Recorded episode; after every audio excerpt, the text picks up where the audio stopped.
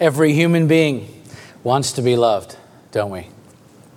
There's a longing in every human soul for love. We all want to be cared for. We all want to belong, to be in relationship with others who genuinely love us back.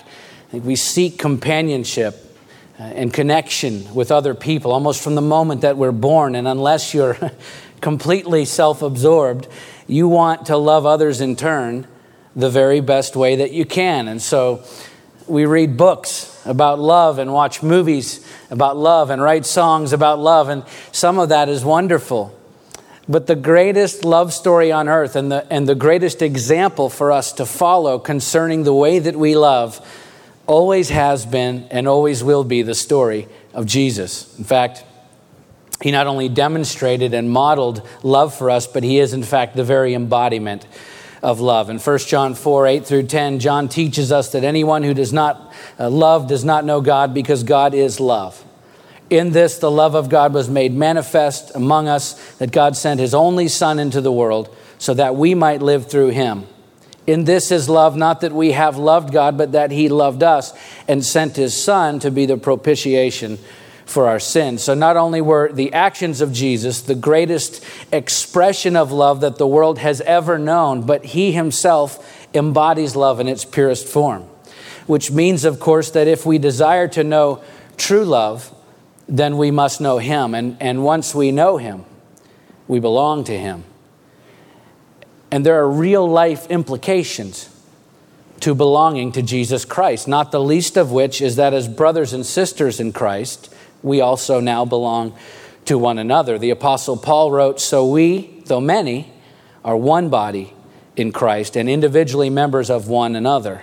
Romans 12, 5. And so all of that has great bearing on how we live our lives. And there's no part of it, by the way, that is optional, according to, to Jesus. There are people who say that they love Jesus, they just can't stand the church. And so they opt out of that part of the gospel. I've actually had that conversation in one form or another with more people than I can remember in the last 10 years. The problem with that position is that it is scripturally irreconcilable. You cannot claim to have a high view of Christ and a low view of the church and be in right standing with God. You cannot because Scripture and specifically the teachings of Jesus Christ, as we'll see today, are crystal clear on the matter concerning how we are to view Christ and how we are to view one another within the context of the church. 1 John 3:16 says, "By this we know love that he laid down his life for us, and we ought to lay down our lives for the brothers." That's the church. And what, is, what does that look like? Well, John continues the next two verses. He says, If anyone has the world's goods and sees his brother in need, yet closes his heart against him, how does God's love abide in him? Little children, let us not love in word or talk, but in deed and in truth. You see, we, we simply cannot claim to love Jesus Christ and at the same time despise the church and then expect to somehow remain in good relationship with him. In 1 John 4 20 and 21, John says, If anyone says, I love God and hates his brother, he's a liar. For he who does not love his brother whom he has seen cannot love God whom he has not seen. We have from him, whoever loves God must also love his brother. In fact, we're commanded to love the church to the degree that we're willing to lay down our lives for her. So it's not a, a friendly suggestion by Jesus. Laying our lives down for each other isn't simply a nice saying, it isn't some kind of uh, devotional concept. No, we, we must continually and actually lay our lives down for one another. In fact, as we'll, we'll see in a few moments, this instruction to us by Jesus is so intrinsic to who we are as followers of Him, so fundamental to our very nature as Christians that He says this is the very way that unbelievers will know who the true believers are because of the way that we love each other. That is a big, big deal. In fact, getting this truth across to his disciples was so important to Jesus that he did something absolutely uh, astonishing in order to drive the point home, which we'll look at in a moment. I'm telling you guys, this is so profoundly important. It is such a profoundly important message from Jesus today that we really have to decide right at the front of it whether or not we're going to take it seriously. Because there are enough people in the American church today who appreciate the Holy Scriptures. There are enough people who respect the Bible. There are plenty of people who even promote those scriptures. We have more than enough people in the church today who say nice things about God's Word. What we need is people who take it so seriously, so seriously that they actually live their lives by it. I think the time to dispense with lukewarm Christian church culture that has become a hallmark, quite frankly, of so much of the modern church in the West. Church culture that pleasantly avoids anything that is too serious or requires too much of us. A culture that is low on commitment and high on enjoyment. I think it's time to dispense with the cheap grace gospel that cost Jesus Christ everything but cost us nothing. I think the time to dispense with that kind of church culture is past due. And the quickest way for us to do that is to look around this room and ask yourself Am I willing to lay my life down for these people, my brothers and sisters in Christ? How far am I willing to go for them? How much am I willing to give? Am I willing to love the people in this room the way that Jesus loves them? Because if the answer to those questions is yes, it will not only change your life, but look, it, it will change the church. You see, we can pray for revival from now until Jesus comes back, but if we don't learn to love like he loved, actually, then there will be very little change in the body of Christ because his love is a love like no other. His love is a love like no other. It goes beyond words and talk. His love is demonstrated every single day in deed and in truth, though, uh, and he does it through human beings who take him and his word so seriously that they're willing to lay their own lives down for it. We need more of that in the church today. That's what he's trying to get across, by the way, to his friends in our story. So let's turn there together to the gospel according to John, chapter 13. And as always, we'll pick up right where we left off last week. We're going to start with the first verse. So, John chapter 13, verse 1. Now, before the feast of the Passover, when Jesus knew that his hour had come to depart out of this world to the Father, having loved his own who were in the world, he loved them to the end. Now, a casual reading, this verse sounds simply like a nice intro to the rest of chapters 13 through 17 specifically, which are known as the farewell discourse. And they, they lead us into chapters 18 through 20, which are known as the passion narrative. But I don't want to breeze past this first verse and miss the real significance of what John is saying here because he is specific to draw a distinction between all the people in the world and those in the world who belong to Jesus Christ. John says Jesus loves his own. He's referring to Jesus' followers here, which is significant because although the whole world is certainly the object of God's love, the focus of the love of Christ in these final chapters of John is not the lost in the world. It's those who belong to Him, the new messianic community, the nascent church. It's His followers, it's us.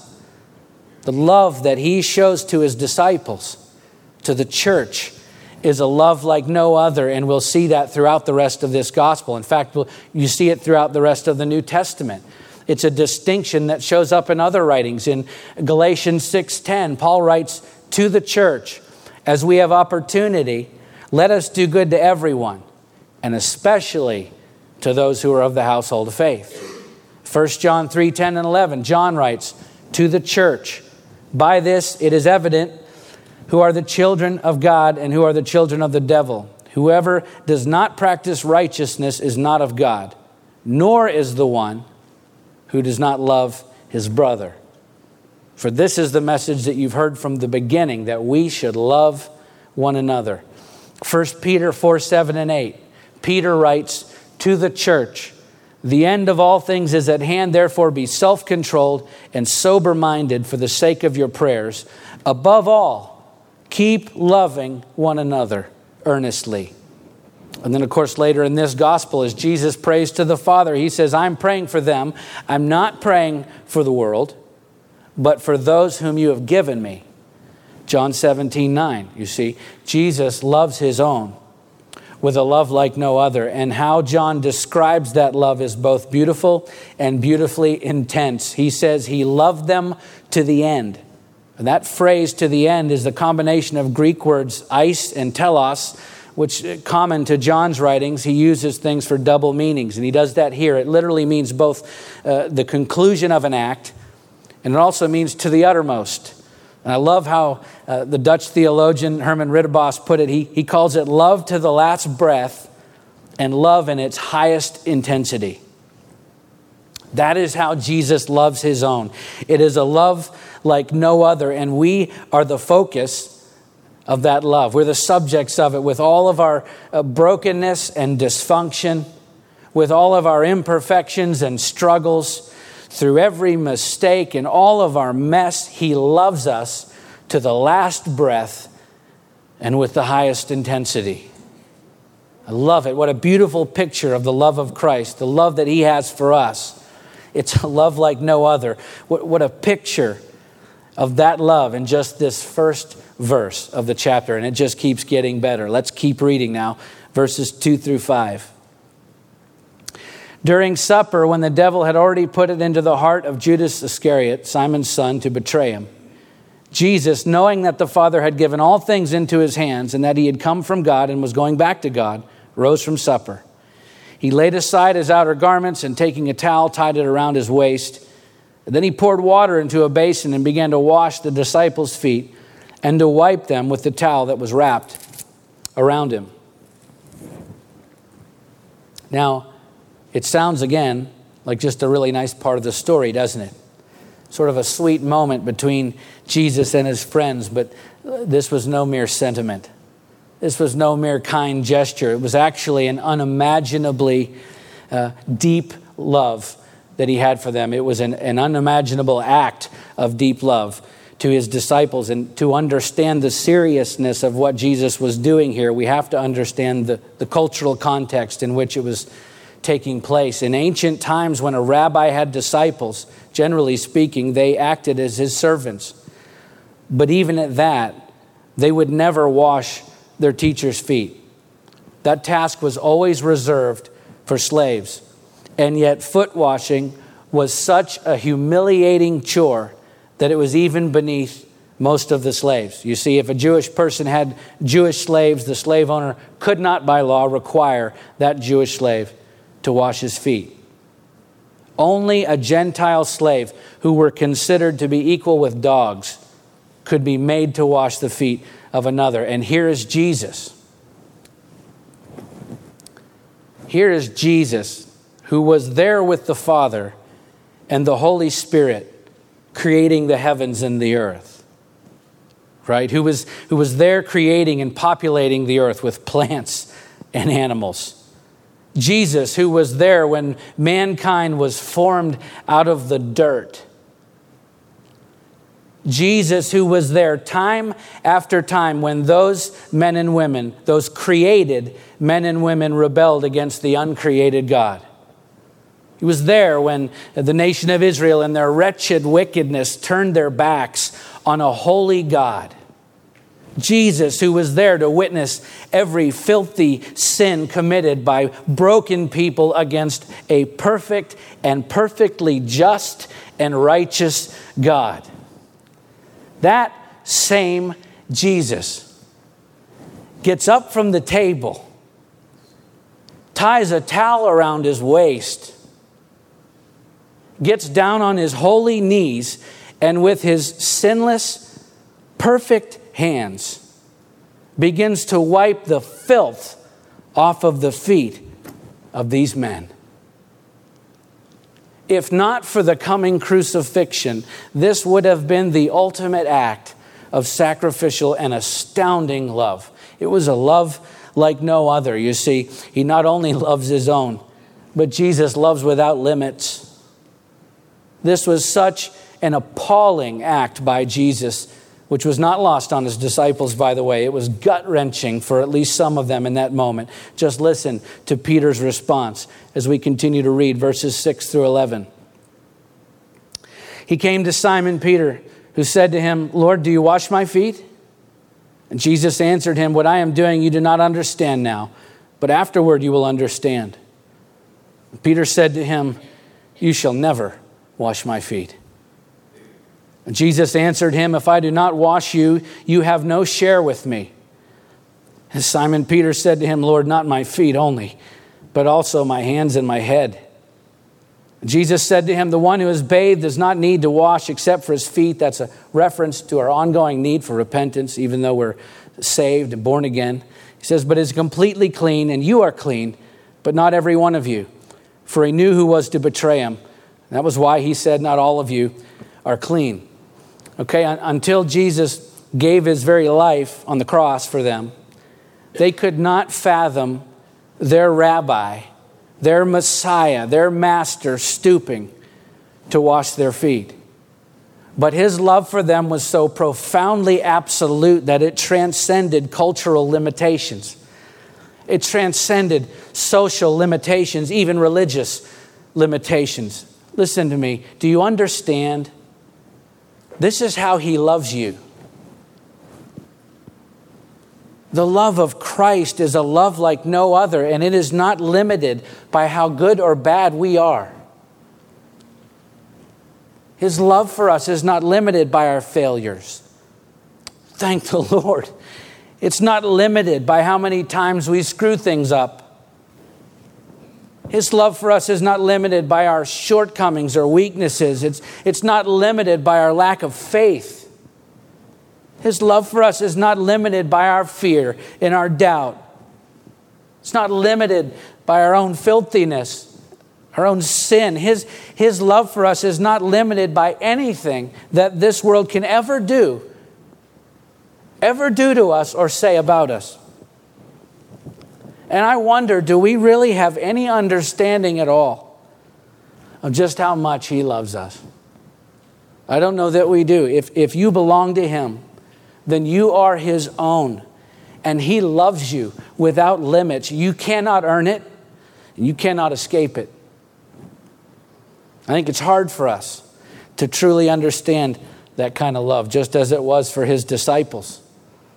Let's keep reading the story, verses 12 through 20.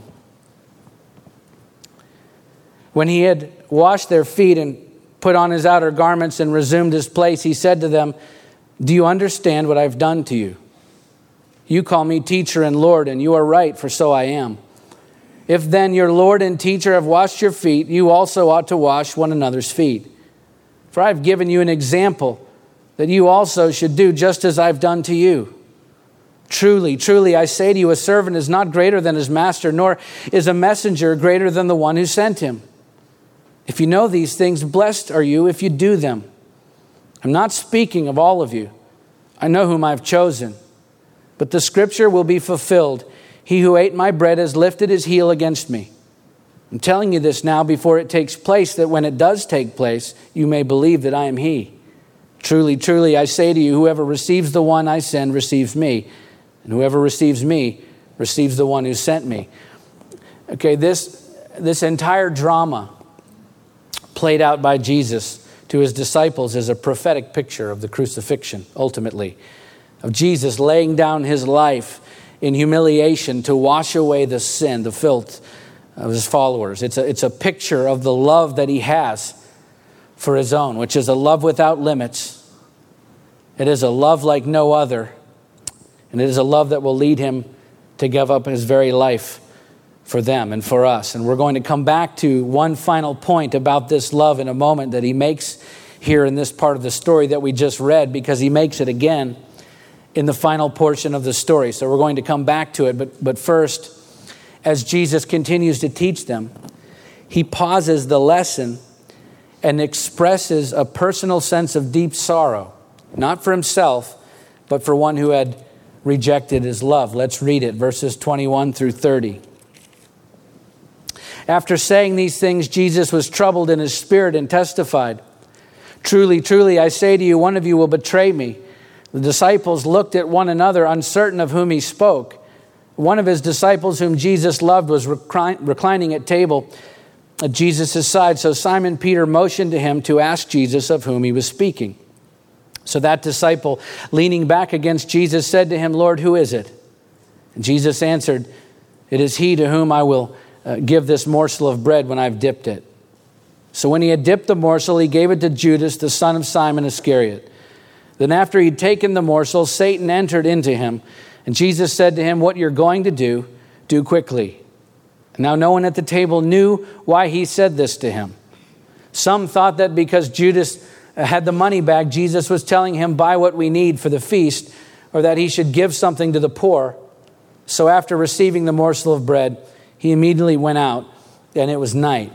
Okay, John says that Jesus was troubled in his spirit. And of course, he knows that his crucifixion is, is imminent. So, who wouldn't be troubled in their spirit, right? And yet, that's not why John says that Jesus is troubled. Right after that, Jesus says, One of you will betray me. What does it say about the love of Christ? That just before he's about to suffer the most horrendous death, the greatest agony and injustice the world has ever known, that he's still thinking about others instead of himself. Jesus loved without limits, even, even in our sin. He loved us to his last breath on this earth and with the highest intensity, and he continues to love us in the same way today. But there's more to it than that. Judas was one of the twelve for as much as three plus years, maybe, he walked and ate and lived and participated in ministry with the other 11 disciples. Now, we all know that Judas betrays Jesus. In chapter 12, John mentions that Judas would uh, steal money from the money bag that they used to finance their ministry with. I think it's easy to uh, think of Judas as this terrible person the black sheep of the group that no one really liked and maybe even expected him. Maybe they even expected him a little bit to turn out on the wrong side of things one day. And yet, in verse 22, right after Jesus tells them that one of them will betray him, John says the disciples looked at one another, uncertain of whom he spoke. In fact, in Mark's account of the same moment, just after Jesus tells them that one of them will betray him, in chapter 14, uh, verse 19, Mark says, They began to be sorrowful and to say to him one after another, Is it I? they had no idea. They had no idea that Judas was the betrayer or even that he was the most likely candidate. Even after he did what Jesus said, and dipped the morsel of bread and gave it to Judas. They still didn't know. This is pretty strong evidence that Judas, by all accounts, was a really good church member. He attended faithfully, he, he did his part. He said all of the right things. He, he acted like a really good Christian, participated in all of the ministries. In fact, uh, he was a founding member. You didn't get any closer to Jesus than Judas and the other 11. But Jesus was grieved in his spirit because this model church member, by all outward appearances, was not a true believer. His faith was not authentic. His walk with Christ was insincere, and his love for Jesus and the others was nothing more than window dressing. It was skin deep. And I find it very interesting that sandwiched right in between two paragraphs where Jesus issues a final call to his followers to love like he loved, that John includes this parenthetical note about Judas. The very antithesis, the exact opposite example of what Jesus is teaching them in these pages. I think it serves, among other things, to highlight and even amplify, magnify the stark contrast between the love of the world and the love of Christ. And I know that churches work really hard sometimes to try and be uh, relevant to pop culture, and I understand why we do that. But I'm honestly, listen, I'm honestly convinced that when unbelievers walk into a church, what most of them are searching for is authentic love. They want to belong, to be cared for. They want to experience the kind of love that only comes from those who have a genuine relationship with Jesus Christ, whether they realize it or not. Why? Because that is a love like no other, and it, it cannot be found anywhere else. And in fact, as nice as modern buildings and contemporary services can be, and I love it, as nice as that can be, I truly believe that most unbelievers will overlook outdated buildings and less than hip, new, cool, cutting edge everything if they actually experience the deep and limitless love of Christ when they're among us. We just don't need to be the coolest thing in town. We just need to be real. We need to honestly be what we say we are true followers of Jesus Christ. But hey, don't take my word for it. Let's see what he says. Verses 31 through 35. When he had gone out, Jesus said, Now is the Son of Man glorified, and God is glorified in him. If God is glorified in him, God will also glorify him in himself and glorify him at once. Little children, yet a little while I am with you. You will seek me, and just as I said to the Jews, so now I also say to you, where I am going, you cannot come. A new commandment I give to you that you love one another, just as I've loved you. You also are to love one another. By this, by this, all people will know that you are my disciples if you have love for one another. Uh, this echoes his statement back in verse 15, just after washing their feet, when he said, I have given you an example that you also should do just as I've done to you. And so Jesus commands us to love like he loves. More specifically, this command is for us to love one another, our brothers and sisters in Christ, as he loves us. Charles Spurgeon said it this way We are to love our neighbor as ourselves but we are to love our fellow Christians as Christ loved us, and that is far more than we love ourselves. Jesus calls it in the passage here a new commandment. It's not because we've never been commanded to love before. Uh, that goes all the way back to the Ten Commandments and before. It's because it's new because of the way that he loved his followers. The, the Greek word uh, for new in that verse is kainos which is not so much describing something that's been newly created. It's more of a, de- a description of freshness or something that has been newly presented. Uh, David Guzik says it this way The command to love wasn't new, but the extent of love just displayed by Jesus was new, as would be the display of the cross. Love was newly defined from his example. And so we are to love each other by humbly laying down our lives for one another. And that is not only for our sake, those who belong to Him, it is also for the sake of those in the world who do not yet know Him. He says, By this people will know that you are my disciples if you have love for one another. See, our testimony, I've said this to you before, our testimony is at the mercy of our love for one another. It just doesn't get any bigger than that. It doesn't get any more real than that. This, this is where the rubber meets the road. We have to serve each other like Jesus served his disciples. We have to forgive each other, actually forgive like Jesus forgave us. We have to give to each other like Jesus gives to us.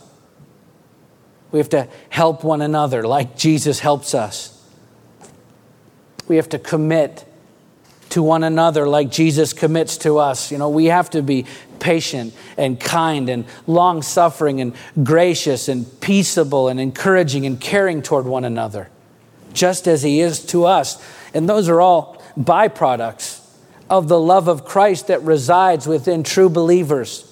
Those who not only profess faith in Christ, but those who live and breathe and walk in that truth every single day. That's a love like no other. It's a love that cannot be found anywhere else. That's why it's so attractive to the world when they come into a church and find it. And listen, likewise, that's why many have rejected the faith and have no interest in returning to the church because they've walked into a few of them and maybe experienced a lot of things, maybe some bad things, probably a lot of good things. But the one thing that they really need, the one thing that they came for, is the very thing that they left without because they did not experience the astounding, life altering, cannot be compared with anything else in this world love of Jesus Christ. There are plenty of good things that you can experience in this world without going to church, without being around Christians.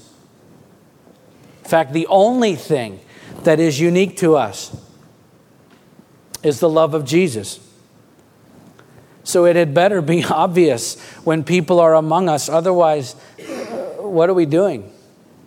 Right? I mean, without the love of Christ, what's the point? We're not here to entertain people or to make them feel better about themselves. We are here to share with them the one thing that they cannot get anywhere else in this world.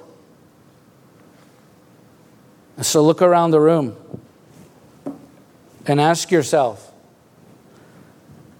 Am I willing to lay my life down for these people, my brothers and sisters in Christ? How far am I willing to go for them? How much am I willing to give? Am I willing to love the people in this room the way that Jesus loves them? Because that's how the world will know that we are true followers of Jesus Christ. When they see His love in us, it's a love that says, Yes, I will lay down my life for you. That's a love like no other. Let's pray.